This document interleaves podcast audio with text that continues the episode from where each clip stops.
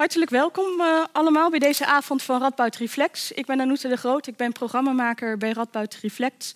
En uh, we gaan het vanavond hebben over uh, twee blockbusters. In ieder geval, de ene is het denk ik, de ander had het misschien moeten zijn. Uh, namelijk over de immens populaire Netflix-serie The Crown.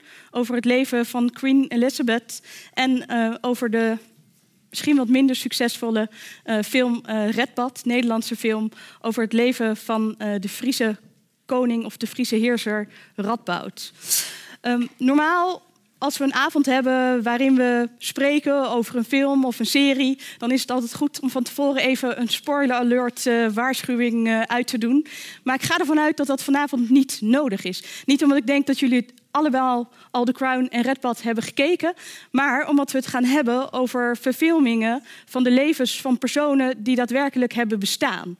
Het gaat om twee verfilmingen van wat ooit niet fictie is geweest, maar uh, feiten uh, zijn geweest. Dus als je zou willen, zou je als het goed is uh, het hele verloop van het verhaal van The Crown en ook het hele verloop van de film Redbad al ergens in de boeken, in de geschiedenisboeken terug moeten uh, kunnen lezen. Dat is natuurlijk niet helemaal zo. En daar gaan we het ook vanavond over hebben. Want bij die verfilming van de levensverhalen van personen die hebben bestaan of die nu nog daadwerkelijk in uh, leven zijn, begeef je natuurlijk altijd op het raakvlak van feit en fictie. Waar baseer je nog op feiten, waar ben je nog feitelijk bezig, waar ben je bezig uh, met uh, fictie? En dat is wat we vanavond gaan uh, onderzoeken. Um, dat doen we met uh, twee uh, wetenschappers van de Radboud uh, Universiteit. Um, allereerst uh, Sven Meder. Hij is historicus hier aan de Radboud Universiteit en hij gaat vertellen over uh, Redbad en over de verfilming van het verhaal van uh, Radboud. Hij heeft daar een boek over geschreven, samen met uh, mede-historicus Erik uh, Goosman, uh, waarin hij ook uh, vertelt, nou, voor een deel, wat er waar is en wat er niet waar is in de film. Maar vooral ook uh, wat eigenlijk het problematische is van het verfilmen van het verhaal van iemand die zo lang geleden heeft uh, geleefd. Um, na de lezing van Sven gaan we naar de lezing van uh, Dennis Kersten, um, cultuurwetenschapper hier aan de Radboud Universiteit. En hij gaat het hebben over The Crown, um, over feiten en uh, fictie uh, in The Crown en um, nou ja, wat je eigenlijk aan het doen bent als je het leven van een nog levend publiek uh, figuur aan het uh, verfilmen en het uh, dramatiseren uh, bent. Um, ik kan jullie niet heel goed zien, maar ik ben wel eigenlijk even benieuwd. Wie van jullie hebben allemaal The Crown gezien? Of in ieder geval afleveringen daarvan? Ah, kijk, bijna iedereen, als het niet iedereen is. Dan zie je één iemand niet. En uh, wie van jullie hebben Redboud gezien? Of de film of de miniserie die er ook van verschenen is? Oké, okay. Aanzienlijk minder, maar ook nog wel een paar uh, mensen inderdaad. Goed uh, om uh, te weten. Nou, uh, na de twee lezingen um, uh, zal ik wat vragen stellen aan uh, Sven en Dennis. En daarna is er nog ruimte voor uh, enkele van jullie om uh, een vraag uh, te stellen. Na afloop van de avond wordt het boek Redbad uh, verkocht. Hiervoor in de hal waar jullie naar binnen zijn gegaan. Dus mocht je het leuk vinden, dan kun je dat uh, kopen. En ik denk dat Sven wel zijn handtekening wil zetten. Ja, dus uh, dan heb je een echt gesigneerd exemplaar. Um, dan rest mij nog om jullie een hele fijne en interessante avond te wensen. En dan geef ik heel graag het woord aan Sven.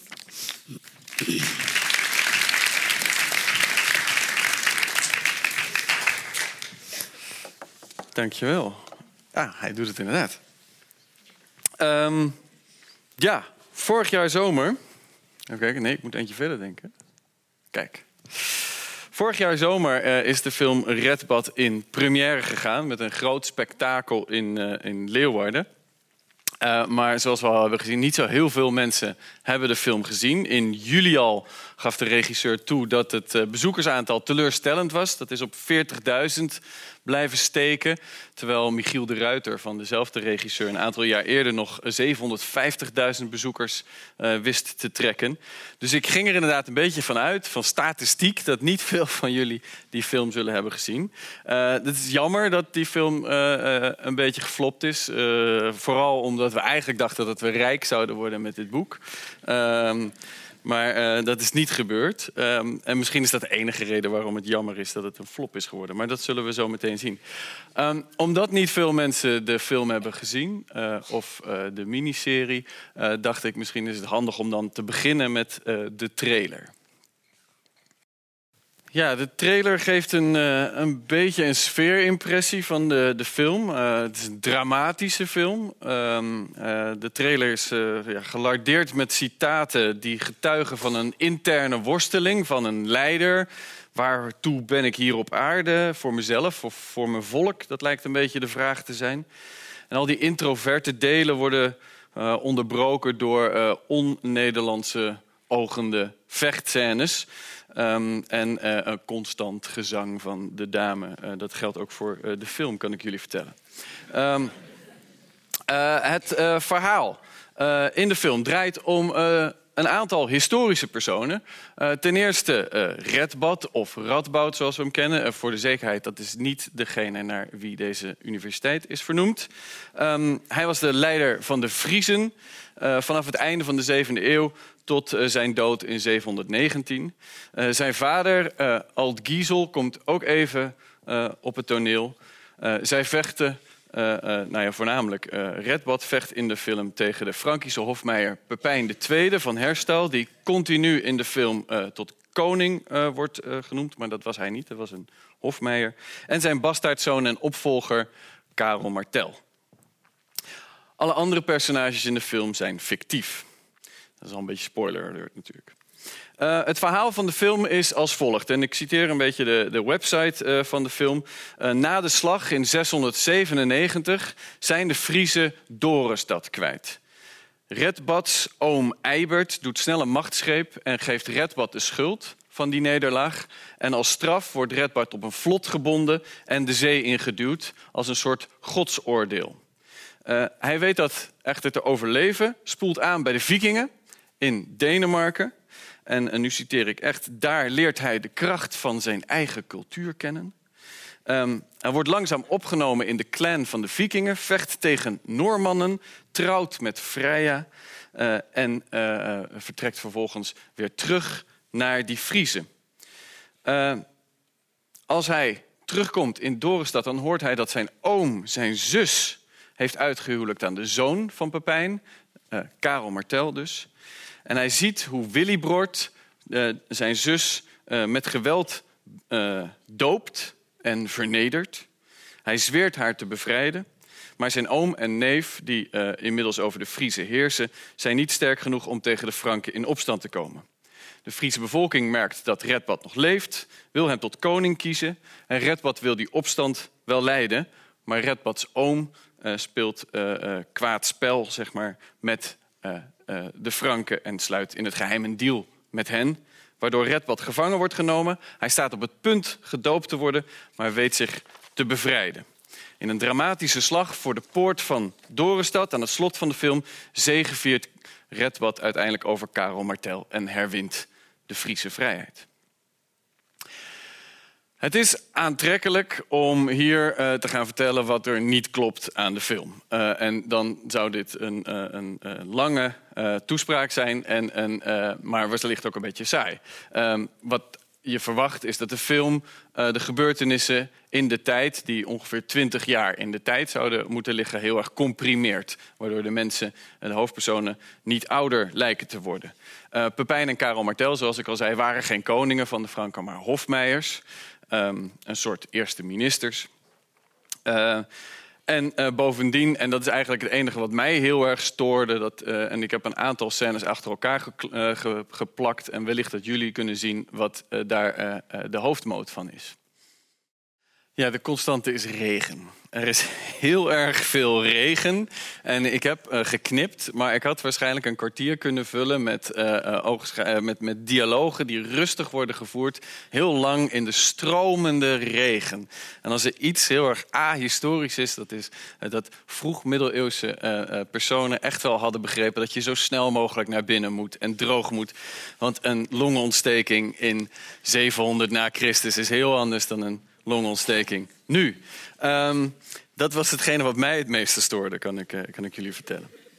Um, de vraag over feit en fictie in de film Redbad laat zich eigenlijk heel kort beantwoorden. Dit is fictie.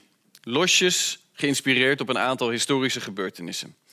Of beter, correcter gezegd misschien, de historische bronnen geven erg weinig houvast om deze reconstructie te ondersteunen.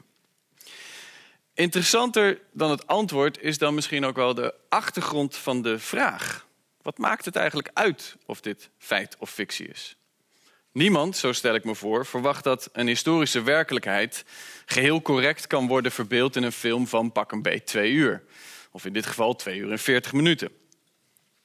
Het medium van de film maakt eigenlijk dat per definitie uh, uh, er sprake is van romantisering, waarin het verhaal als een mooi rond geheel wordt uh, gepresenteerd, dramatisering en personalisering, waarin eigenlijk alles om één persoon lijkt te draaien. En toch zijn we geïnteresseerd in die vraag, in die verhouding. Wat is nou feit en fictie? Um, en die interesse die klonk ook heel erg duidelijk door eigenlijk nog voordat de film ging draaien in uh, bijvoorbeeld, uh, uh, in wat mij betreft, een ontluisterend fragment van het uh, radioprogramma uh, O V T van V P R O. Uh, Onvoltooid Verleden Tijd, het geschiedenisprogramma uh, op de uh, Nederlandse Omroep. Waarin presentator Jos Palm de historicus Han Nijdam interviewt van de Frieske Academie. En uh, hij opent eigenlijk met deze vraag. Dat is kort gezegd het verhaal. Ja. Is dat ook een beetje conform de waarheid? Um, nou, dan nou wordt het heel lastig. Nou, in uh, hoofdlijnen dan. nou, d- is het conform de waarheid? Is dit de waarheid, vragen ze bij O V T af. En dat, dat is, lijkt mij meer een theologische vraag dan een historische vraag. En u hoort Han Nijdam dan ook worstelen met die vraag, die zich overigens kranig verweert in dit interview. Um, En um, uh, wat mij betreft, Jos Palm, uh, een afgestudeerd uh, geschiedenisleraar, heeft denk ik niet heel erg opgelet in de colleges geschiedfilosofie. Want de vraag naar waarheid is een onmogelijke vraag. He, zoals historici weten, zodra een moment voorbij is, is het onmogelijk om te achterhalen wat er nou precies en overal gebeurd is. De waarheid is vervlogen met dat moment. En alleen de getuigenissen van dat moment blijven achter. En die bewijzen, een geschreven document of een archeologisch object of een ooggetuigenverslag, die vertegenwoordigen altijd maar één perspectief op die waarheid die zojuist uh, vervlogen is. En dat ene perspectief is van nature incompleet en waarschijnlijk ook uh, grotendeels incorrect. Die historische sporen zijn bovendien niet alleen gekleurd door de intenties van de auteur, maar moeten ook nog eens gelezen worden door de moderne lezer, die ook nog behept is met vooronderstellingen en een eigen perspectief. Dus in plaats van waarheid praten historici liever over validiteit. Is onze interpretatie van de bronnen valide, betrouwbaar? En dit testen we continu door verschillende teksten te analyseren, te interpreteren in relatie tot elkaar en rekenschap gevend aan die gekleurdheid van die historische bronnen en de standplaatsgebondenheid van de historicus. Dus u kunt zich voorstellen dat vooral met een beperkt aantal primaire bronnen, als je het over de vroege middeleeuwen hebt, uh, dat dit een complexe bezigheid is. Maar dat het ook extra belangrijk is met weinig bronnen om dit gedegen en analytisch te doen. Laten we kijken naar een voorbeeld van zo'n primaire bron. En dit is de slag bij Dorestad waar de film mee opent. In het jaar van de heer zeshonderdzevenennegentig. De princeps, Pepijn, trok met zijn leger op tegen de Friezen en hun vrede- en heidense leider Redbad, die zijn bevelen had genegeerd en met herhaaldelijke aanvallen de grenzen van zijn machtsgebied had geschonden. Nadat Pepijn zijn leger had verzameld, sloeg hij zijn kamp op in de omgeving van het fort dat Dorestad heet. Daar gebeurde het dat Redbad met zijn trots en krachtige legerscharen, die hij eveneens in slagorde had opgesteld, een machtige veldslag ontketende. De Friezen werden met een grote nederlaag verslagen. Hun leider Redbad vluchtte en Pepijn trad naar voren als winnaar. Hij veroverde een grote buit en ging als overwinnaar weer naar huis. Vanaf dit jaar versloeg Pepijn met zijn leger dapper de omliggende volkeren en bracht ze onder zijn gezag. Dit is een primaire bron over die slag waar de film mee begint. Het, het komt uit uh, de zogenaamde Annalen van Metz, de jaarboeken van Metz. Uh, geschreven in achthonderdzes, dus een ruime eeuw na de gebeurtenis en geschreven in het klooster Chelles door de abdis. En de abdis was Gisela en zij was niemand minder dan de zus van Karel de Grote. En haar overgrootvader was Pepijn de Tweede. Net als Karel de Grote dus, die had ook een overgrootvader die Pepijn de Tweede heet. Um, en die Karel de Grote was zojuist in achthonderd, zoals jullie allemaal weten, tot keizer gekroond door de paus. Karel de Grote was pas de tweede koning, en dus de eerste keizer, maar de tweede koning van zijn familie. We hebben net gezegd, Pepijn de Tweede was een hofmeijer, Karel Martel was een hofmeijer. Maar Pepijn de Derde, de vader van Karel de Grote, die heeft zichzelf uit laten roepen tot koning. En dat is ook de achtergrond van precies dit verhaal. Van deze beschrijving van uh, de slag bij Dorestad. Uh, hier uh, zien we dat uh, deze Karolingische uh, uh, schrijfster, hè, het familielid van Karel de Grote, eigenlijk op deze manier haar familie aan het beschrijven is. Dit is familiegeschiedenis. En dat is belangrijk omdat ze hiermee de legitimiteit van haar familie en de legitimiteit van de positie van haar familie probeert te benadrukken.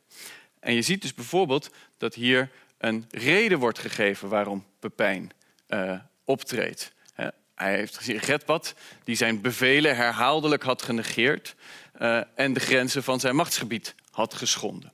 Het was belangrijk, en dat vinden we in oudere bronnen niet, maar in dit geval was het wel belangrijk. Want hier, moest, uh, uh, hier moesten uh, we lezen, moest de lezer in ieder geval zien uh, dat uh, de familie van Karel de Grote, de voorouders, niet zonder reden uh, agressie, agressie, agressie uh, uh, uh, uiten. Uh, eigenlijk om de coup van Pepijn de Derde te legitimeren, moest laten zien dat de familie al heel lang een koninklijke, misschien zelfs keizerlijke inborst had. En dat zien we terug in dit fragment. Geschiedenis is politiek. En dat had Gisela heel erg duidelijk door. Um, daar zijn we nog niet. Um, en uit dit soort bronnen moeten we dan die feiten destilleren. En we zien heel erg duidelijk dat deze bron gekleurd is. En, en toch kunnen we hier een aantal feiten uithalen. Zo zal er inderdaad een slag zijn geleverd rond, rond of waarschijnlijk in zeshonderdzevenennegentig na Christus. En dat weten we omdat er meerdere bronnen zijn die ons daarover vertellen. En zo zullen we ook weten dat Redbad of de Friezen die hebben verloren. Um, andere uh, feiten die we uit andere bronnen kunnen destilleren, want we kunnen wel degelijk iets zeggen over die geschiedenis. Laten we niet zeggen dat er, uh, dat er niets gezegd kan worden. Er kan zeker iets gezegd worden. En die bieden eigenlijk een heel interessant beeld over deze Redbad. Dus ik zal nu ongeveer vertellen wat de geschiedenis is zoals wij hem hebben gereconstrueerd. Um, die slag bij Dorestad was waarschijnlijk eentje om dominantie te, uh, uh, te vestigen. Niet om iets te veroveren, niet om een bepaald land te bezetten, maar gewoon om te laten zien wie de krachtigste heerser was. En dat moest dan Pepijn de Tweede zijn. Dat uh, gezegd hebbende heeft uh, uh, Redbad kennelijk gekozen om vanaf dat moment een andere politiek te gebruiken richting de Franken. En hij heeft zijn dochter, Theudesinde, uh, uitgehuwelijkt aan de zoon van Pepijn. Uh, die zoon van Pepijn heet Grimowald. En in eerste instantie was Theudesinde een bijvrouw, een concubine. Uh, maar als Grimowald vervolgens bij een concubine een zoontje krijgt wat Theudoald heet, dan lijkt het er toch op dat dit de kleinzoon van, Rab, uh, van Redbad is. En we zien namelijk Theude, hè, Theudoald, die Thuid komt van Theudesinde, en Oald is de achterkant van Grimowald. Um, op dat moment uh, blijkt dat dat het enige zoontje is van Grimowald. En uh, uh, Theudesinde wordt dan gepromoveerd tot echte wettige echtgenote, waarmee ook die Theudoald dus een wettige en legitieme erfgenaam is. Um, uiteindelijk wordt Grimowald vermoord. Niet zo lang voordat Pepijn de Tweede zelf ook sterft. Uh, dus uh, moet die Theudoald samen met zijn oma proberen om de positie van de familie vast te houden. En uh, dat probeert hij een tijdje en hebben dynastieke uh, uh, problemen, waar ook uh, Redbad zich nog mee gaat bemoeien. Maar uiteindelijk uh, trekt toch de bastaardzoon van Pepijn de Tweede, Karel Martel, aan het langste eind. Maar niet nadat hij eerst Zijn enige militaire nederlaag leidt tegen Redbad, die zich, zoals gezegd, dus uh, met deze dynastieke uh, problemen uh, bemoeit. En begrijpelijk ook, want zijn kleinzoon speelde daar dus een grote rol in. De bronnen tonen dus geen Redbad met een monochromatisch denkkader in zwart en wit, waarin alleen vrienden en vijanden zijn. Integendeel, hij weet zich dus na die slag bij Dorestad te nestelen diep in de meest belangrijke familie van West-Europa. Hij bekeert zich weliswaar niet, maar dat betekent niet dat hij Willibrord niet alle ruimte geeft om zijn missie in het Friese land uh, uh, op te zetten. Willibrord wordt ook pas uit Utrecht verbannen op het moment dat ze in die dynastieke problemen aan het einde van het leven uh, aan twee verschillende kanten blijken te zijn.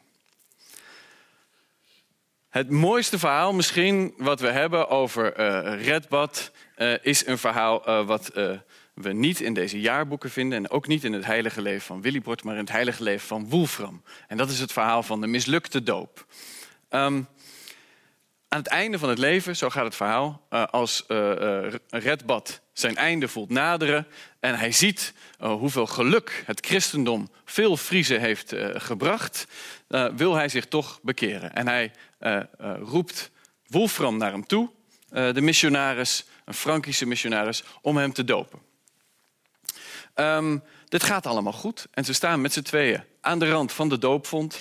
Uh, uh, Redbad staat al uh, volgens uh, de bronnen met één voet in het water, als er toch een klein momentje van twijfel is.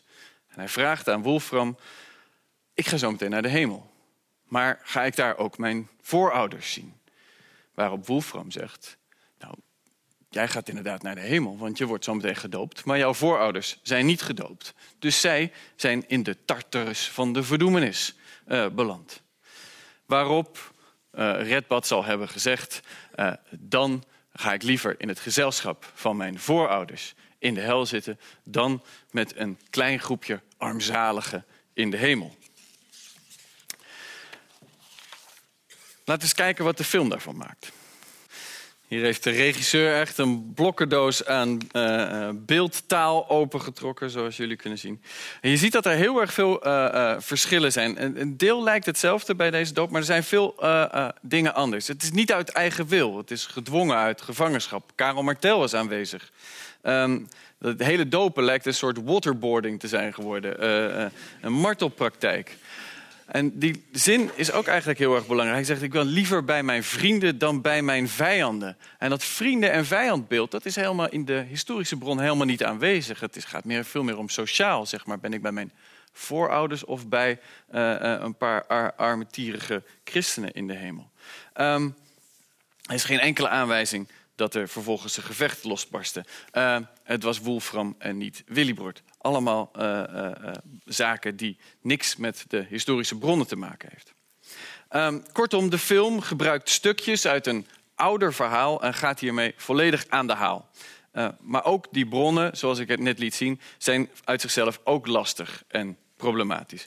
En dat maakt de vraag naar die waarheid eigenlijk nog ridiculer. En uh, dat is niet een slip of the tongue, want uh, Jos Palm gaat er uh, een tijdje mee uh, aan de haal. Um, we hadden het nog meer over, de waarheid. Um, nou ja, of, of het een beetje conform de waarheid is en of Redbad inderdaad moet zien als de leider van het Friese volk. Want de vraag is natuurlijk een beetje, uh, als je dan uh, toch zo weinig doet met de historische interpretatie van historici, waarom maak je dan niet gewoon een Game of Thrones? Waarom dan toch uh, een, een film waar een aantal kleine historische feitjes in zitten? Um, nou, eigenlijk zat in dat laatste stukje van dat fragment zat eigenlijk al een beetje de clue. En uh, dat, uh, die lezen we ook, dat horen we ook terug in de introductie van het hele item bij O V T. Ja, dit is ons land van vrije mensen en dat pakt niemand ons af. En u raadt het al, dit is uh, koning Redbad in de gelijknamige film die volgende week donderdag in première gaat. Afgelopen nacht was er al een voorvertoning voor de pers en ingewijden. En waar anders dan in Leeuwarden vond die happening plaats, want Redbad, ook wel bekend als Radboud, is net zo Fries als de Friesvlag en uh, Foppe de Haan. Althans, dat vinden de Friezen. Ja, maar Redbad, die koning uit de late zevende en vroege achtste eeuw... Uh, is hij nou eindelijk van ons, of van Friesland, of van ons allemaal... of misschien wel van heel de wereld? En wat maakt de film van Redbad een Friese held, een nationale held... of een algemeen menselijke held van alle tijd? En hier zie je eigenlijk al waarom die vraag naar waarheid of die vraag naar feiten relevant is voor deze presentatoren van O V T. En dat is eigenaarschap. Van wie is Redbad? Van wie is deze geschiedenis? Is het een Friese geschiedenis? Is het een nationale geschiedenis? Of eventueel een wereldgeschiedenis? Um, en dat idee, dat eigenaarschap, dat, bepa- dat je bepaalde geschiedenis kunt uh, uh, toe-eigenen, daarvoor heb je natuurlijk... Dat werkt niet bij Game of Thrones. Niemand kan zich Game of Thrones toe-eigenen. Maar op het moment dat je een paar kleine feiten uh, uh, in zo'n film zet die wel een klein beetje kloppen, dan kan je zeggen, dit is wellicht een Friese film en dit is mijn geschiedenis. En dat eigenaarschap, dat is niet helemaal zonder risico. We zien dat in uh, de afgelopen jaren uh, steeds vaker, dat bepaalde groepen zich een bepaalde geschiedenis proberen toe te eigenen. En uh, vergelijkbaar was dat eigenlijk in twintig zeventien bij uh, de Unite the Right rally in Charlottesville in Virginia, waar extreem rechts en uh, white supremacists openlijk uh, demonstreerden en daar heel veel gebruik maakten van middeleeuwse beeldtaal, van middeleeuwse symbolen. Ze liepen daar met schilden, met Keltische kruisen. Ze riepen Deus vult, een, uh, he, God wil het, in, uh, uh, uh, in navolging van kruisvaarders. Hier zien we er nog een aantal met uh, van dat soort schilden. Om eigenlijk te laten zien dat die uh, middeleeuwse geschiedenis hen toebehoorde. Zij hadden eigenaarschap over middeleeuwse geschiedenis. En eigenlijk als je dat doet, dan uh, zeg je direct dat jij exclusief eigenaarschap hebt over die geschiedenis. Je sluit direct mensen uit. Wat natuurlijk precies uh, de bedoeling was van deze groep. Uh, gemarginaliseerde uh, uh, groepen in Amerika hadden immers geen eigenaarschap uh, op deze mooie, pure, witte middeleeuwen. En het lijkt een beetje een grote sprong Uh, van uh, deze rechtsextremisten naar uh, uh, de makers van Redbad. Um, maar dat is uh, uh, uh, toch als je... Klaas de Jong uh, links en uh, Roel Reiné. Uh, Klaas de Jong is producent, uh, Roel Reiné is de regisseur. Uh, maar zij hebben uh, ongeveer, uh, toen net voor de opnames begonnen, anderhalf uh, jaar voordat de film uitkwam, hebben zij een interview gegeven aan de Volkskrant. En eigenlijk zeggen ze daar, uh, maken ze daar ook dat eigenaarschap, maar uh, zetten ze daar centraal. Uh, zo zegt Klaas de Jong: het gebied boven de Rijn is pas gekerstend in elfhonderd... terwijl het in Zuid-Europa al duizend jaar aan de gang was. De mentaliteit van dat zogenaamde heidense gebied was liberaler. Vrijheid van handel, vrijheid van denken. Die basis van ik bepaal zelf wel wat ik zeg of doe. Dat zit heel diep in onze cultuur. En met onze cultuur bedoelt hij waarschijnlijk de Nederlandse cultuur. Um, ze, hij zegt bijvoorbeeld ook, in Redbad uh, treden de Friese aanvankelijk niet op tegen de oprukkende katholieke Franken. En dan zegt uh, Roel Reiné: ik denk dat er veel vergelijkingen zijn met nu. Vrijheid stond tegenover extremisme, wat het christendom op dat moment was. En Klaas de Jong zegt: als je als volk uh, open staat voor alles en iedereen, zet dat ook de poort open voor foute mensen. Dat kwam in elk gesprek met die historici aan de orde. En daar gaat deze film over. De Friese zeiden: kom maar, alles mag, tot ze onder de voet werden gelopen. En iedereen zal snappen dat hier die geschiedenis van Redbad wordt toegeëigend aan een klein, smal deel van de Nederlandse samenleving. Uh, en dat er bovendien een, uh, uh, een, een hedendaags uh, denkkader overheen wordt gelegd.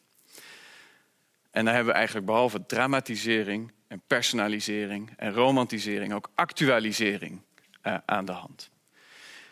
Ten slotte... Um, Het is denk ik duidelijk dat waarheid een volstrekt onbruikbare term is. Um, een recente podcast van de B B C uh, uh, ging precies over deze problematiek. En daar interviewden ze mensen die advies gaven bij historische series en films. En uh, daar zei uh, Hannah Greer, een adviseur voor de serie Poldark, stelde daar eigenlijk iets, iets, iets wat mij betreft uh, dat echt uh, de spijker op de kop sloeg. En ze zei, de vraag die je eigenlijk moet uh, stellen is, uh, in het Engels, is the narrative meaningful for the time in which it is set? Are the characters' motiv- motivations informed by the choices that I would understand as being the choices that were faced by the people at the time?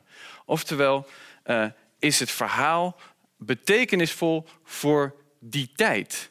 En zijn de keuzes en de motie- en motieven van de hoofdpersonen... zijn dat keuzes en motieven die ook daadwerkelijk voor zouden hebben gelegen... Uh, voor de mensen in die tijd. En ik denk dat uh, wat dat betreft uh, de film Redbad daar uh, tekort schiet. Het is heel erg duidelijk dat alle motieven waar Redbad mee worstelt... Uh, um, en die worden opgeworpen, uh, vraagstukken zijn niet uit de achtste eeuw... maar vragen zijn uit de uh, twintigste eeuw en de eenentwintigste eeuw. En daarmee is eigenlijk de verdeling tussen feiten en fictie uh, problematisch. Juist doordat er een aantal feiten zijn, wordt dit een problematisch verhaal. Wat dat betreft was het misschien beter geweest als de film helemaal fictie was geweest. Dank jullie wel.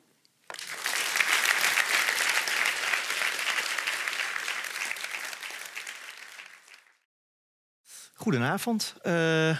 Ja, ik wilde beginnen met de vraag wie heeft uh, The Crown gezien. Maar die vraag is al uh, gesteld. Uh, en het was goed om te zien dat dat heel veel mensen hier waren. Uh, dus laat ik vragen wie, uh, wanneer u The Crown kijkt... houdt uh, misschien de telefoon in de hand om na te gaan... of alles wat u ziet uh, werkelijk gebeurd is of niet. Wie heeft dat wel eens gedaan? Kan ik handen zien? Wauw, oké. Okay. En wie van de mensen die... Uh, ik neem aan dat u dan uh, beide seizoenen hebt gezien... van de twee die nu bestaan. Uh, wie uh, zou zich wel een fan van de serie willen noemen? Oké, okay, dan hou ik daar rekening mee. Uh, yes. Ja, ik zou zeggen, we hebben vanavond een mooie combinatie van uh, film... en uh, in mijn geval Netflix-serie... Uh, The Crown speelt zich af in het verleden dat dichter bij ons heden ligt dan Redbad. En misschien om die reden uh, is uh, de serie uh, in vergelijking een stuk minder gefictionaliseerd. Maar blijkbaar kan dat bijna niet anders. Uh, maar minder gefictionaliseerd The Crown, zou ik zeggen. Uh, maar nog steeds fictie genoeg om het vanavond hierover te hebben, over fictionalisering. Ik zou graag willen kijken naar hoe in een serie als deze, The Crown dus... het verhaal dat het vertelt vormt en zo een interpretatie biedt van de historische feiten waarop hij gebaseerd is. En ik zal me vooral richten op het eerste seizoen. Ik was ervan uitgegaan dat de meeste mensen in ieder geval dat uh, hebben gezien... Uh, want van het eerste seizoen ben ik ook uh, nagegaan uh, per deel wat er wel en niet historisch accuraat is. Uh, als ik dat ook voor seizoen twee had moeten doen, dat was me niet gelukt. Uh, maar, maar er is me al wel opgevallen dat seizoen twee uh, in vergelijking met één een stuk gefictionaliseerder is. Opzichtiger gefictionaliseerd en misschien ook controversiëler. En dan met name wat Prins Philip betreft. Uh, dus misschien kunnen we het toch nog over hebben straks, ook in de vragenronde. Um, er is veel interesse in de Britse koninklijke familie in film en televisie. Ja. Uh, nu draaien in de bioscopen The Favourite. Gisteren of eergisteren nog veel BAFTA's gewonnen, ook genomineerd voor Oscars. En The Mary Queen of Scots draait ook nu in de bioscoop.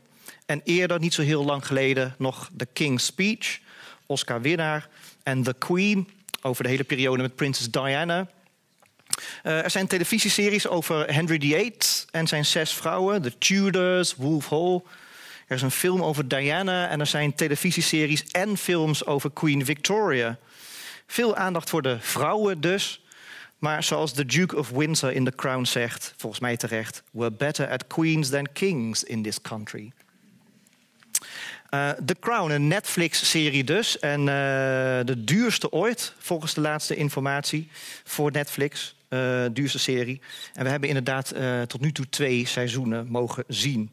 Uh, seizoen één begint op het moment dat uh, Elizabeth, prinses Elizabeth... dan nog trouwt met Philip. In uh, negentien zevenenveertig is dat. En dan schakelt de serie vrij snel over naar het moment dat zij uh, koningin wordt. Dat ze haar vader George de Zesde opvolgt. Die eigenlijk vroegtijdig op een relatief jonge leeftijd overlijdt in negentien tweeënvijftig. Dus zij wordt ook heel jong uh, koningin eigenlijk wel.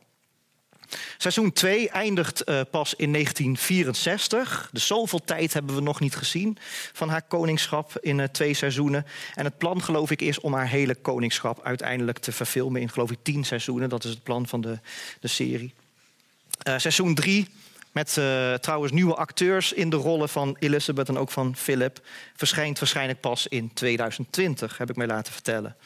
En wat mij betreft, dat zal dus negentien vierenzestig, vijfenzestig zijn, waar het mee begint... moet serie drie beginnen met een deel over Beatlemania. Uh, ja, en het moment dat Elizabeth koninklijke onderscheidingen aan de Beatles gaat uitreiken. Maar goed, daar ben ik dus fan van, vandaar. Uh, The Crown, ja, uh, blockbuster, inderdaad. Ik denk dat je dit wel een hitserie mag noemen. Wordt veel bekeken, ook uh, hier in de zaal vanavond. Uh, en ja, de populariteit van de serie... het is misschien te makkelijk om te zeggen dat uh, die verklaard kan worden... vanuit een soort nostalgie naar uh, meer overzichtelijke tijden... Uh, naar mooie beelden van mooie mensen in kostuums en kastelen. Die zijn er uiteraard wel. En dat is misschien ook toch wel een van de aantrekkingspunten, krachten van de serie... Uh, ik zou zeggen, ja, The Crown heeft al een hoog uh, Downton Abbey gehalte. Het lijkt inderdaad soms net alsof in Groot-Brittannië... Uh, alsof Groot-Brittannië alleen bestaat uit de, de upper class en de politieke elite... en dat er geen ergere drama's te bedenken zijn... dan de relatieperikelen van mensen die niet hoeven te vrezen voor hun inkomen. Toch is het volgens mij niet alleen maar escapisme wat de klok slaat. Van seizoen één krijg ik het idee dat wij, het publiek, de kijkers... continu les krijgen via Elizabeth, die die lessen ook krijgt... in democratie, leiderschap, integriteit... het vinden van de balans tussen uh, de modernisering uh, en respect voor traditie... en ook het wegcijferen van jezelf ten behoeve van een groter geheel. Over actualisering gesproken. Misschien kunt u het er ook nog over hebben, zometeen. Uh, dat escapisme zou iets zeggen over onze tijd misschien... maar ik zou zeggen dat de nadruk op deze thema's, juist deze thema's... eigenlijk, zou je kunnen zeggen, het tegenovergestelde van uh, uh, ontsnappen... misschien nogal meer zegt over ons en onze tijd dus. En ik dacht aanvankelijk dat deze thema's eigenlijk wel gecoverd zouden kunnen worden... met één seizoen. Dus na tien delen dacht ik, oké, okay, dat is eigenlijk best wel goed... en deze thema's zijn heel goed uh, behandeld. Waarom zou er nog een vervolg moeten komen? Uh, maar ik moet zeggen, seizoen twee heb ik dus wel gezien.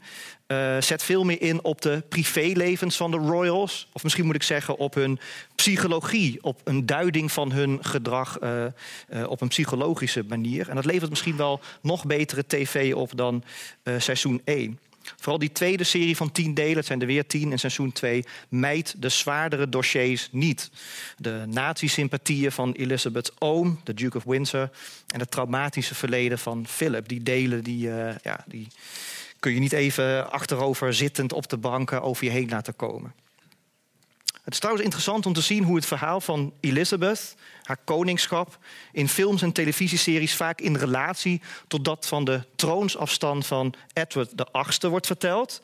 Uh, haar oom dus, die in negentien zesendertig aftrad... om met een gescheiden Amerikaanse te kunnen trouwen... en daarmee de vader van Elizabeth koning maakte... die eigenlijk helemaal niet voorbestemd was voor die rol... en dus ook niet voorbereid. Dat is inderdaad de stotterende koning in de King's Speech...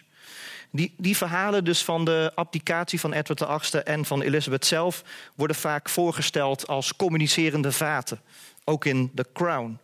In zowel The King's Speech als The Crown is Edward... die na negentien zesendertig de Duke of Windsor wordt genoemd... de tegenhanger van Elizabeth. Egoïstisch, verwend, niet plichtsbewust genoeg... en daardoor onverantwoordelijk.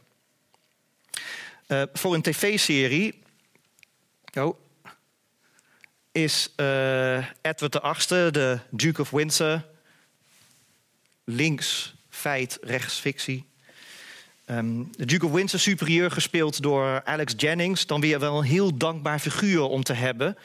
Ironisch genoeg is Elizabeth, zou ik zeggen, dat beduidend minder. Uh, sterker nog, in The Crown vind ik haar het meest vlakke hoofdpersonage... Maar ik zou zeggen, dat is precies de bedoeling van haar koningschap. Dus in dat opzicht is het treffend gedaan van de serie. De serie heet ook The Crown en niet The Queen. Het gaat niet om haar als persoon. En om een goed nationaal symbool te kunnen zijn... moet ze juist als persoon niet lekker willen shinen. Uh, dat doen de echte sterren van de serie daardoor des te meer, zou ik zeggen. Ja, van links naar rechts, de Duke of Windsor. Churchill, Prinses Margaret, de zus van Elizabeth. Die inderdaad... Uh, Uh, heel gewild was als uh, uh, vrijgezellin. Picasso wilde met haar trouwen zelfs. Uh, ik zou zeggen dat zelfs Prins Philip een gelaagder, complexer personage is... dan de belichaming van The Crown. Um, Ja, fictionalisering, daar hebben we het vanavond over. Wat is dat eigenlijk? En Sven gaf net al een aantal goede uh, definities. En in eerste instantie denken we bij dat woord vaak aan uh, het verzinnen van dingen. Het uh, moedwillig verdraaien van de waarheid. Uh, hoe we de waarheid ook willen definiëren, inderdaad. Meestal om historische figuren van een kant te laten zien die meer sensatie en spektakel voor een tv-serie of film oplevert. Niet zelden wordt er dan meer seks, drugs en rock'n'roll vertoond dan, uh, zeker in de levens van onze meerderen, dan er in werkelijkheid was. Deze serie, zou ik zeggen, is eigenlijk redelijk waarheidsgetrouw. Zeker in vergelijking met The Tudors of Redbad. En het is daarom niet moeilijk om voorbeelden te vinden van uh, echt verzonnen feiten. Al zijn er natuurlijk heel veel dialogen. Zeker in scènes waarin we zeg maar, de intieme kanten van de levens van de personages zien. Dus in de slaapkamer van Elizabeth en Philip bijvoorbeeld. Die door de scriptschrijvers zullen zijn bedacht. Want die zijn niet opgenomen, die gesprekken uiteraard. Uh, ik denk aan uh, Margaret, die uh, Elizabeth opbelt op een gegeven moment vanuit het buitenland. Wanneer uh, zij, Elizabeth, uh, haar huwelijk met Peter Townsend blokkeert. Uh, dan zegt ze aan de telefoon, you reap what you sow, sister. En dat klinkt wel heel erg intimiderend en bedreigend. Uh, dat heeft Margaret waarschijnlijk nooit tegen Elizabeth gezegd. In ieder geval kunnen we dat nooit uh, achterhalen of dat een, uh, een citaat is. Of helemaal aan het eind van seizoen twee... Elizabeth confronteert Philip met zijn buitenechtelijke affaires. Of in ieder geval heeft zij hele sterke vermoedens dat die er zijn. Uh, maar ze kan ook niet scheiden van hem. Dus ze moeten tot een soort compromis komen. En dan zegt ze, misschien is dat zelfs de laatste zin van seizoen twee. Dus waar we nu zo'n beetje zijn. I can look the other way. Uh, met andere woorden, doe je maar eigenlijk wat je wil. Uh, dan kijk ik de andere kant op. En dan blijft in ieder geval ons huwelijk in stand. En dat is belangrijk ook voor mijn rol als uh, instituutsymbool. Dat is toch een hele heftige uitspraak. Dus uh, of zij dat letterlijk tegen Philip gezegd heeft, dat zullen we nooit weten. Uh, dit soort dialogen door de scriptschrijvers bedacht. Bijna zeker zijn die door de scriptschrijvers uh, geschreven. Zijn natuurlijk al heel erg bepalend voor hoe een personage door de kijker wordt ervaren. Hoe Elizabeth soms liegende premiers op hun nummer zet. En wat liegen ze vaak. Uh, en wat zijn politici stiekemerd. Uh, ja. Maar in ieder geval hoe zij uh, premiers op hun nummer zet. Als ze er weer eens achter is gekomen dat ze inderdaad een heel vies spelletje hebben gespeeld. Daarmee wordt ze vaak aan het eind van een aflevering de heldin van die aflevering. Maar de exacte bewoordingen van hoe zij iemand als Anthony Eden tijdens de Suez-crisis uh, op zijn flikker gaf, uh, die zullen we nooit kennen. Want ook die gesprekken worden niet uh, genotuleerd of opgenomen. Uh, maar zijn dus wel cruciaal, ook voor hoe wij haar personage ervaren. Dus zij is uiteindelijk het toonbeeld van integriteit. Die politici die uh, vieze spelletjes spelen en liegen uh, herinnert aan hun democratische plicht bijvoorbeeld. Er worden dus weinig uh, feiten glashard verzonnen in de serie, zou ik zeggen. Maar er zijn genoeg voorbeelden van het vormen van het verhaal dat de serie wil vertellen. Ik dacht, laat ik eerst iets, iets zien van dat proces, het vormen van het verhaal. Dan kan ik straks met fragmenten eindigen bij uh, één voorbeeld van pure fictie. Als in glashard uit de duim gezogen. Um, uh, Sven zei, had het net ook al een beetje over condenseren van uh, geschiedenis. Uh, we zijn nu dus in negentien vierenzestig, aan het eind van seizoen twee... wanneer zo'n beetje de Kennedys ken, kennis komen maken met Elizabeth. Begin jaren zestig dus. Uh, Twee seizoenen, twintig delen. We zijn eigenlijk pas daar. Uh, daaruit blijkt ook dat een serie als dit moet geschiedenis condenseren. Want je kan niet elke seconde van het leven van Elizabeth uh, verfilmen en laten zien. Er moet dus nagedacht worden over het efficiënt weergeven van zoveel mogelijk historisch feit. Om een verhaal over het verleden te kunnen vertellen, dat ook werkt als verhaal, zullen dingen dus weggelaten en gecombineerd moeten worden. Uh, Het verhaal van een historisch drama als The Crown is een compositie van feiten die betekenis geeft aan die feiten door ze met elkaar in verband te brengen. Denk aan dat communicerende vaten-idee. Door Elizabeth zo nadrukkelijk te contrasteren met de Duke of Windsor ziet haar gedrag er des te verantwoordelijker uit. En gaan we haar misschien meer bewonderen ook als staatshoofd. Via haar overwint haar vader, George de zesde, uiteindelijk zijn broer. Een soort poëtische rechtvaardigheid tot stand gebracht door de manier waarop The Crown verbanden tussen historische gebeurtenissen legt. Er is één compositietechniek waarvan de serie zich graag bedient. In elke aflevering wel en in beide seizoenen, zou ik zeggen. Het parallel aan elkaar vertonen van gebeurtenissen die echt zijn gebeurd... of hadden kunnen gebeuren, maar niet simultaan of in betekenis en relatie met elkaar. Vaak worden privé- en publieke gebeurtenissen parallel aan elkaar vertoond. Bijna elke aflevering koppelt een crisis in de huiselijke sfeer aan een nationale crisis. En daar wilde ik drie voorbeelden van geven. Uh, ja, het eerste voorbeeld. Dit is helemaal aan het begin van seizoen één in deel twee. Uh, de vader van Elizabeth is overleden, George de zesde dus. Ligt opgebaard in Sandringham, het landhuis van de familie. Uh, Elizabeth komt, is teruggekomen uit Kenia. En het eerste wat zij doet is naar eigenlijk het opgebaarde lichaam van haar vader kijken. Uh, dus misschien herinnert u uh, zich die scène wel. Hij ligt in zijn marinepak op bed en zij komt binnen. Uh, ja, en wordt voor het eerst echt geconfronteerd met de, ja, het feit dat haar vader is overleden. Dat is natuurlijk ook een familiedrama. Maar tegelijkertijd tijdens die scène hoor je Churchill zijn radiotoespraak houden. Uh, voor het volk, waarin die uh, uitlegt de koning is overleden, et cetera. Elizabeth is nou de facto uw nieuwe vorst. Uh, en tijdens die speech benadrukt hij dat zij in een lange traditie treedt van koninginnen die onze geschiedenis hebben gevormd, et cetera. Dus worden er hele grote verwachtingen uitgesproken over het koningschap van Elizabeth. Als je haar de kamer in ziet gaan, haar vader ligt op bed. Zij realiseert zich, ik ben een vader kwijt. Maar eigenlijk ben ik nu ook koningin. Er is een enorme verantwoordelijkheid op mijn schouders terechtgekomen. En je hoort Churchill die speech houden. Die niet op dat moment is uitgezonden dat zij in die kamer bij het lijk van haar vader was. Uh, dan voegt die speech iets toe aan het drama van die scène. Want die verantwoordelijkheid op haar schouders die wordt extra benadrukt door die speech van Churchill. Dus het drama van de scène uh, wordt opgevoerd door het tegelijkertijd als het ware vertonen, of in ieder geval krijg je een soort voice-over idee bij een scène van twee weliswaar historische gebeurtenissen, allebei feiten. Die speech is er geweest van Churchill.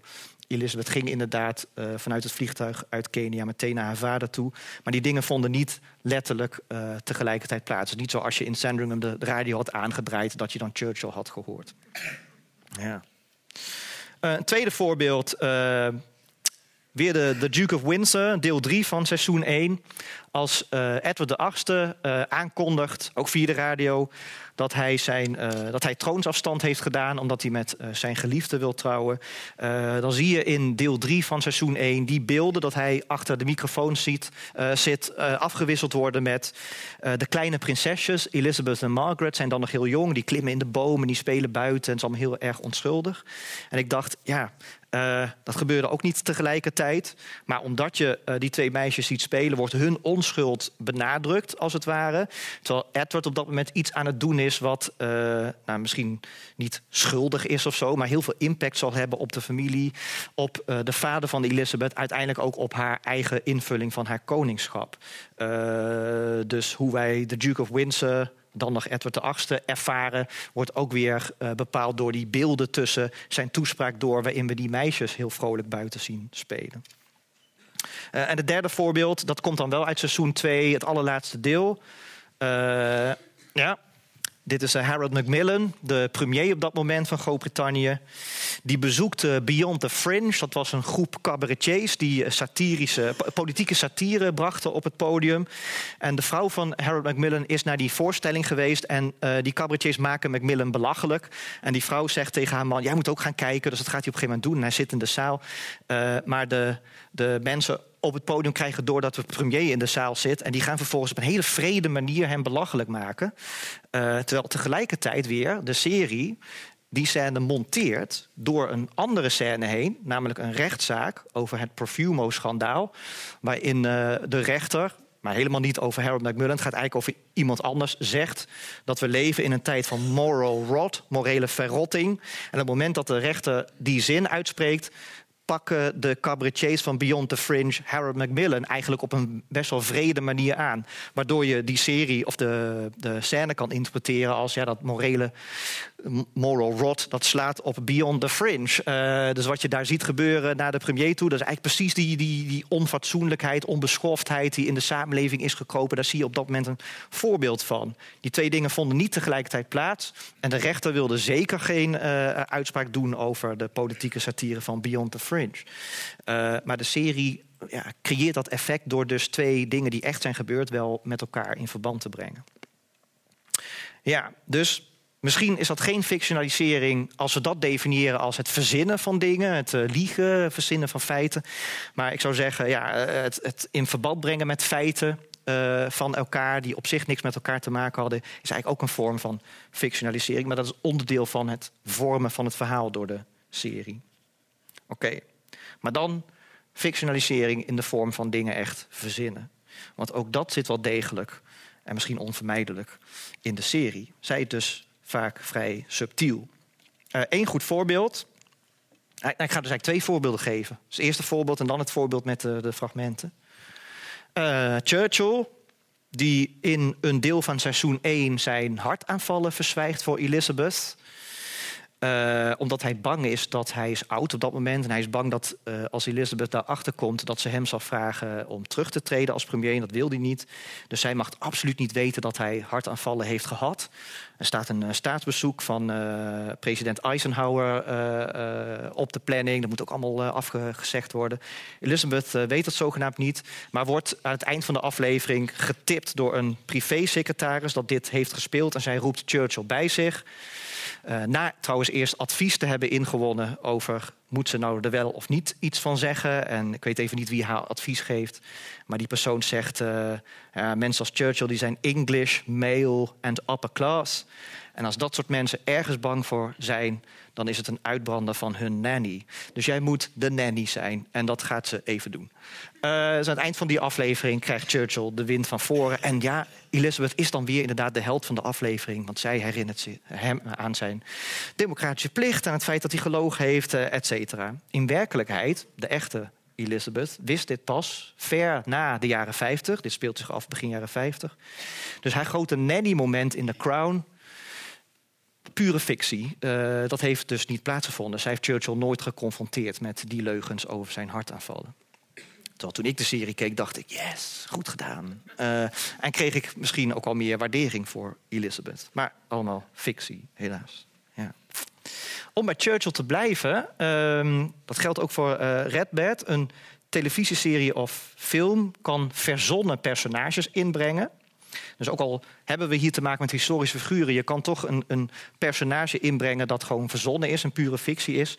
om bijvoorbeeld die historische figuren op een bepaalde manier te kunnen tonen... of een bepaalde scènes mogelijk te maken. Dat zou een soort faciliterende fictie misschien zijn. En één voorbeeld uit seizoen één van The Crown is Venetia Scott. Uh, herinneren jullie wie dat is? Venetia Scott, een van de secretaresses van Downing Street... die onder andere op een gegeven moment als Churchill in bad zit in Downing Street... door de deur van de badkamer heen uh, staatspapieren moet voorlezen aan Churchill. Dat is Venetia Scott. Uh, in een later deel van de serie uh, blijkt dat zij op advies van Churchill... zijn autobiografie uit zijn jonge jaren is gaan lezen. En de oude Churchill, dit is dus de Churchill die hartaanvallen heeft... en verzwijgt voor de koningin, die uh, ontmoet uh, in Downing Street... op een gegeven moment Venetia Scott. En zij herinnert hem aan ja, zijn jonge jaren... en de uitspraken die hij destijds deed... en de adviezen die hij had voor jonge mensen. En zij zegt, ja, ik heb uw boek gelezen en daar zegt u dit en dit in. En dat is voor mij een soort uh, inspirerende boodschap... en dat ben ik gaan volgen. En hij is dan ondaan. Uh, omdat hij het ja, mooi vindt dat jonge mensen zijn uh, woorden nog serieus nemen... en dat uh, zij die uh, boodschap herkennen uit zijn boek. Dus wat die scène doet, is eigenlijk de kijker herinneren aan het feit... dat Churchill toch wel heel erg oud begint te worden. En dat inderdaad die woorden uit zijn verleden... dat is toch wel heel erg lang geleden voor hem nu ook.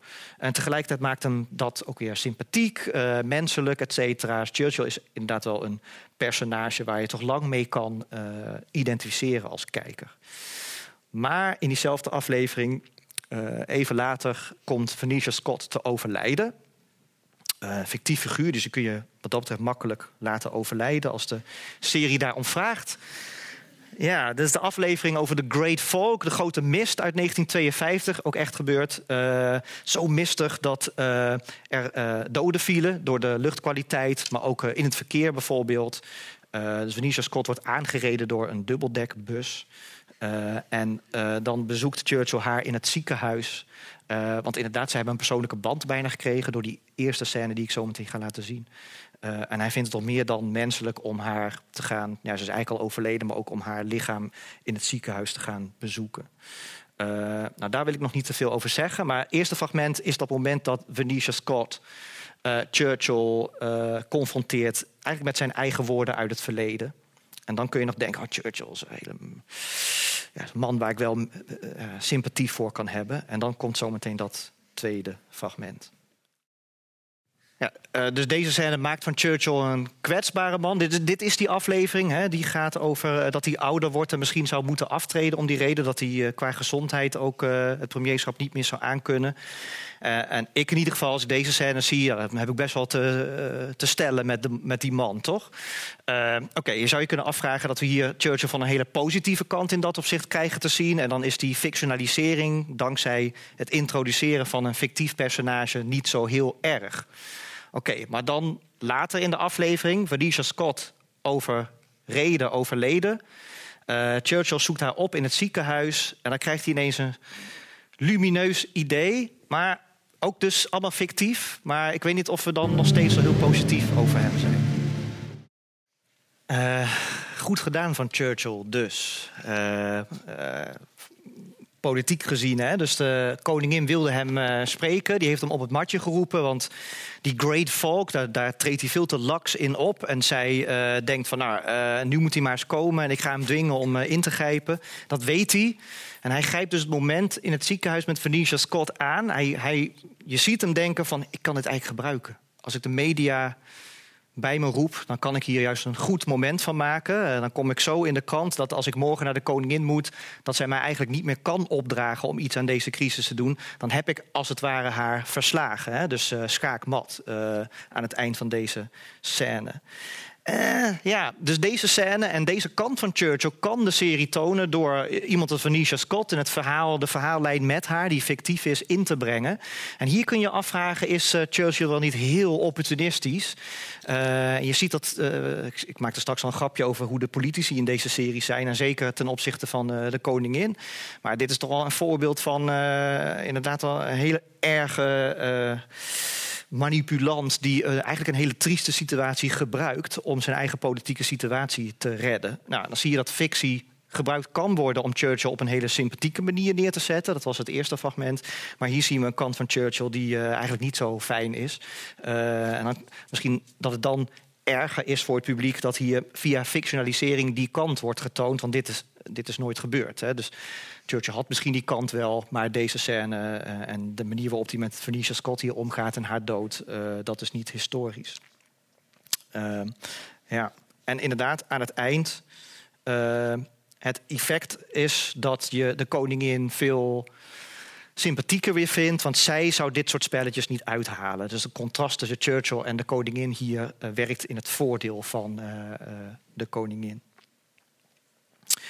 Ja, misschien is fictionalisering controversiëler in een serie... die zich zo'n beetje in onze tijd afspeelt... Ja, jaren vijftig, begin jaren zestig. Maar in vergelijking met uh, uh, eeuwen geleden is dit nog vrij recent. Uh, en de hoofdrolspelers zijn ook nog in leven. Sterker nog, ze hebben nog dezelfde taak die ze hebben als in de serie. Elizabeth is nog steeds de koningin.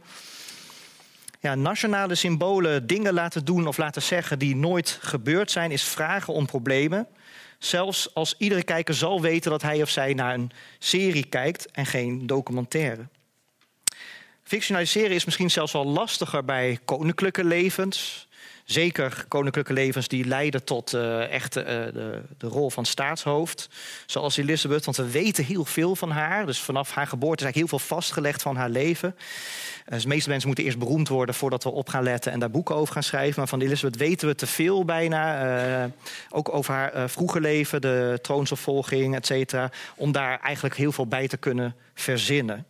Uh, dus misschien is het eerder een uitdaging voor een, een, de maker van series als dit... om uh, alle feiten die er zijn, of alle, al het materiaal dat er is... al het bronnenmateriaal er is, om dat in een goede vorm te gieten. Maar een vorm is het natuurlijk wel, uh, deze serie. Zoals, zou ik bijna zeggen, elk biografisch verhaal een vorm of compositie is. En daar wou ik het voor nu bij laten. Maar misschien dat er nog in de vragen en de, nou ja, de vragen die de ronde die we nou gaan krijgen nog veel meer kwijt kan over deze, ik zou zeggen, geweldige serie wel. Dus ik ben ook fan, toch wel. Yes. Dank jullie wel.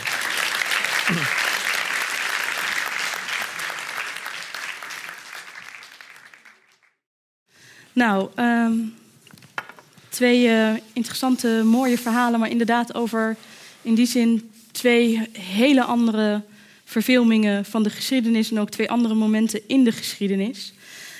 Um, als we naar The Crown kijken, wat natuurlijk daar bijzonder aan is, is dat het gaat over iemand die nu nog in leven is. Dat je nou ja, iemands leven verfilmt, terwijl iemand gewoon nog aanwezig is en er iets van kan vinden. Heeft uh, Queen Elizabeth The Crown, The Crown gezien en heeft ze erop gereageerd? Uh, nou, ik heb wel een beetje onderzoek gedaan naar of iemand van de koninklijke familie en dan zeker de hoofdrolspelers uh, The Crown ook heeft gezien. Uh, we weten zeker dat Buckingham Palace een abonnement heeft op Netflix. Ja, kijk. Nou ja, dat is toch wel... Uh, nou ja, dan weet je bijna genoeg. Mm-hmm. Uh, maar de Queen geeft nooit interviews. Uh, en zal zeker niet, als ze The Crown wel kijkt, daar ooit iets over zeggen. Uh, ik heb gevonden dat uh, Prins Edward, dat is de broer van uh, Charles, die aan het eind van seizoen twee wordt geboren. Uh, die kijkt wel, en die schijnt ook fan te zijn. Uh, die zit wat verder van zeg maar, uh, de troon af, dus die kan wat makkelijker praten. Dus Prins Edward kijkt er, die is fan van de serie. Uh, Philip is gevraagd blijkbaar tijdens een banket of een diner of hij kijkt. En toen zei hij, don't be ridiculous. uh, maar hij kan ook beter niet kijken trouwens. Nee, en als hij doet, moet hij wel zijn autogordel een keer omhouden. uh, nee, want uh, oh, dit is een goede afstandsbediening, hè? Ja. Ja, ik had deze dia nog uh, gemaakt. Uh, het schijnt dat de Queen wel via via... maar dat zijn dus mensen binnen Buckingham Palace. Ik weet niet hoe betrouwbaar die bronnen zijn. Maar da- het citaat hierboven... Uh, ze, ze kijkt blijkbaar en ze vindt het best wel leuk... Uh, behalve in seizoen twee de delen over Charles... die voor het eerst naar... kostschool gaat. Dat is best wel een heftig deel, inderdaad. Dat is ook het deel waarin we de familiegeschiedenis van Philip uh, zien. Ook heel heftig, maar heel erg gefictionaliseerd trouwens. Dat vindt uh, Elizabeth toch niet zo fijn, hè? Want staat hier dat Philip eigenlijk daar uh, in die serie overkomt... als een, uh, toch een, een, een bul van een vader. Uh, zij komt er eigenlijk heel uh, goed, uit, uh, komt er goed uit voort. Inderdaad. Fictie. Kijk. Yes.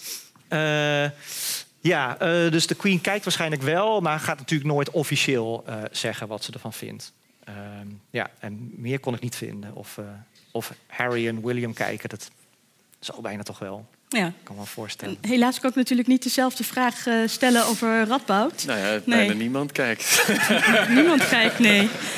Maar um, um, je hebt het wel gehad over, uh, uh, nou ja, over, over dat je...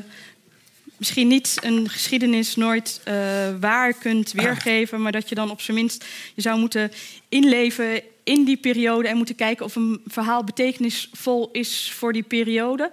Als jij n- nu even in de schoenen van uh, Radboud uh, zou gaan staan... Um, zou je dan uh, denken dat hij zo'n verfilming waardevol zou hebben gevonden? Long shot. Uh, een paar, ja, precies, ja. Een paar denkstappen.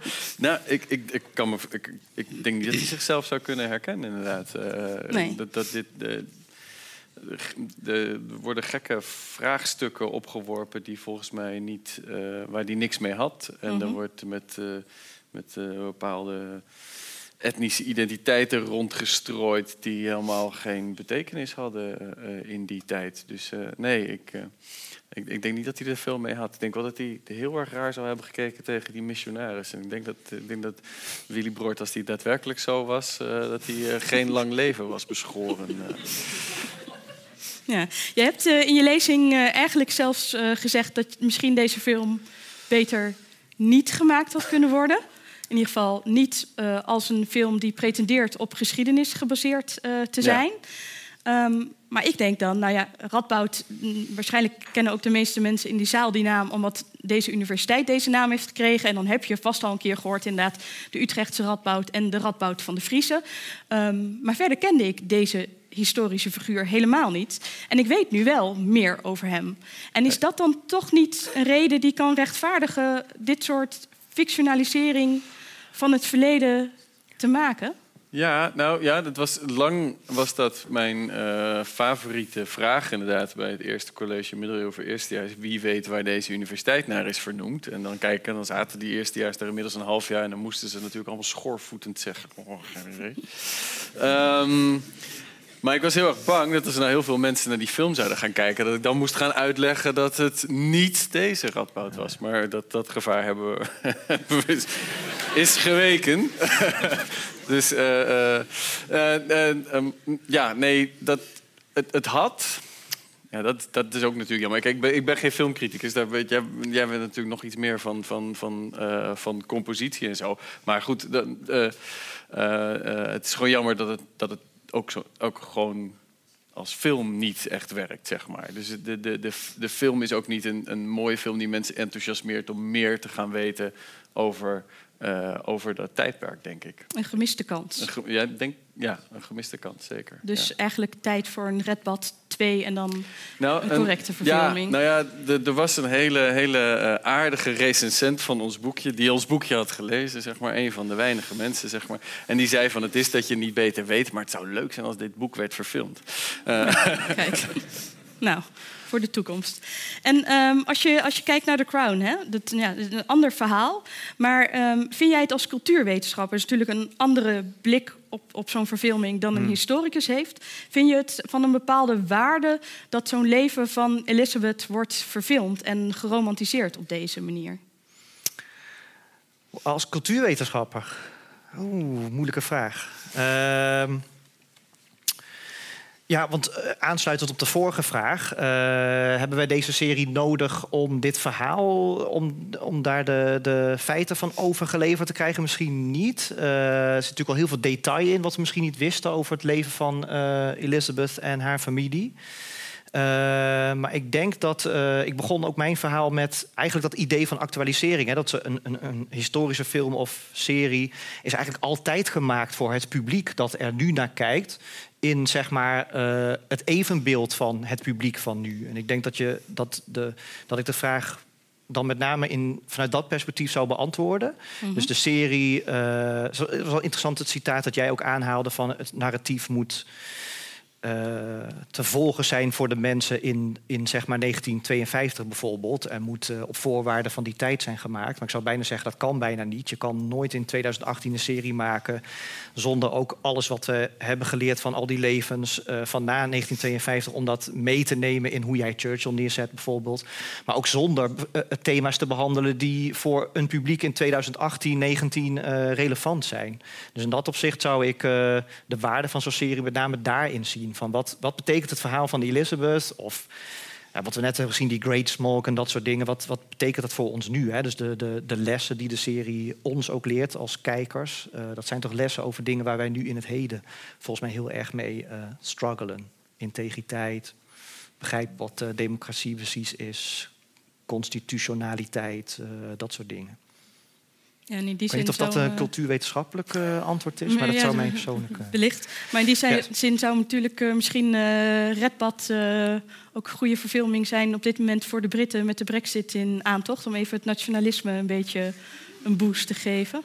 Ja... Dus, uh, Uh, dat, dat, dat schijnt, maar goed, daar hebben, daar hebben ze met de Brexit niet zoveel aan, maar dat schijnt inderdaad wel een beetje het effect te zijn geweest van bijvoorbeeld Braveheart, waar volgens mij historisch gezien net zoveel op aan te merken is als op, uh, op Redbad, maar een veel betere film en iets meer uh, kijkers. Um, maar dat had wel degelijk, zeg maar, een effect voor het Schotse nationalisme. Uh, dus, uh...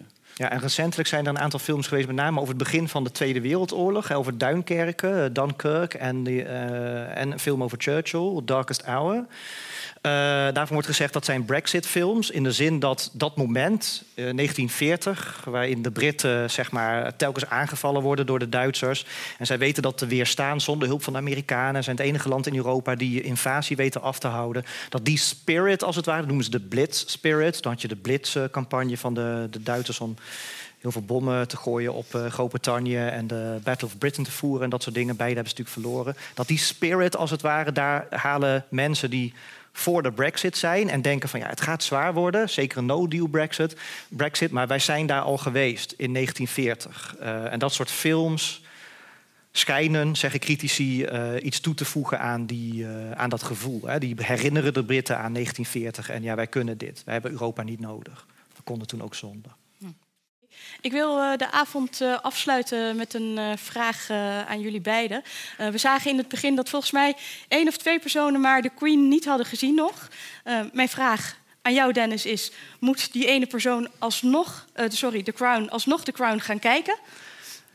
Nou, ik hoop dat uh, vanavond u overtuigd is van het feit dat dat moet, uh, inderdaad. En, uh, en hopelijk, na mijn verhaal, uh, is er een, een, een extra laag om uh, op te letten. Dat, uh, wat de serie misschien nog uh, interessanter maakt. Uh, maar ik, de hele, ik vind het heel goed gedaan. Uh, viel me niet tegen, zal ik maar zeggen. Dus, ja, ik moet heel eerlijk zeggen, ik heb niet altijd uh, heel erg op kostuumdrama's. Uh, maar ik vind het echt heel goed, goed gecast, goed gespeeld. Uh, Claire Foy, die uh, de koningin speelt, echt die stem is gewoon echt supergoed. Dus ja, ik vind het jammer dat ze vervangen gaat worden in seizoen, seizoen drie... door Olivia Colman, by the way, die nou in The Favourite speelt. Uh, dat wordt de nieuwe Elizabeth. Uh, dus ja, ga, ga wel kijken. En zeker seizoen drie, de opwachting van Lady Di, dat kan voor veel... kijkplezier zorgen. Nou, Lady Di, dat wordt later dan seizoen drie, maar de Beatles wel in seizoen drie. Ja. Oké. Okay. Ja. En uh, Sven, heel veel mensen hadden nog niet naar Redbad gekeken. Nou hebben we misschien niet heel erg reclame gemaakt dus... voor deze film. Dat is een gewetensvraag. Er zijn alternatieven. Nee. Oké, okay. Iedereen ja. moet het boek lezen. Maar zou je ook mensen aanraden om deze film te kijken? Nou, uh, uh, uh, en dan krijg ik de schuld. Um, nee, nou, ga, ga maar kijken. Maar kijk naar welke boodschap je ziet in zo'n film. En dat geldt niet alleen voor die film natuurlijk. In elke, boods- in elke film zit een boodschap. Bij deze ligt hij er wat mij betreft dik op. Maar je moet er wel naar kijken. Je moet hem wel willen zien. Dus kijk maar eens een keer en kijk nou eens maar hoe dat, zeg maar, wordt gepresenteerd. Dat gaat je waarschijnlijk niet heel erg die film leuk laten vinden. Uh, maar je steekt er misschien wel iets van op. Dank jullie wel, Dennis en Sven. Uh, het publiek bedankt voor jullie aanwezigheid en uh, jullie uh, vragen. Jullie kunnen nog uh, na afloop een drankje drinken hier in het uh, kleine cafeetje... of het uh, boek over uh, Redbad en de ware geschiedenis uh, uh, bestellen. Graag tot een volgende keer bij een activiteit van Radboud Reflex.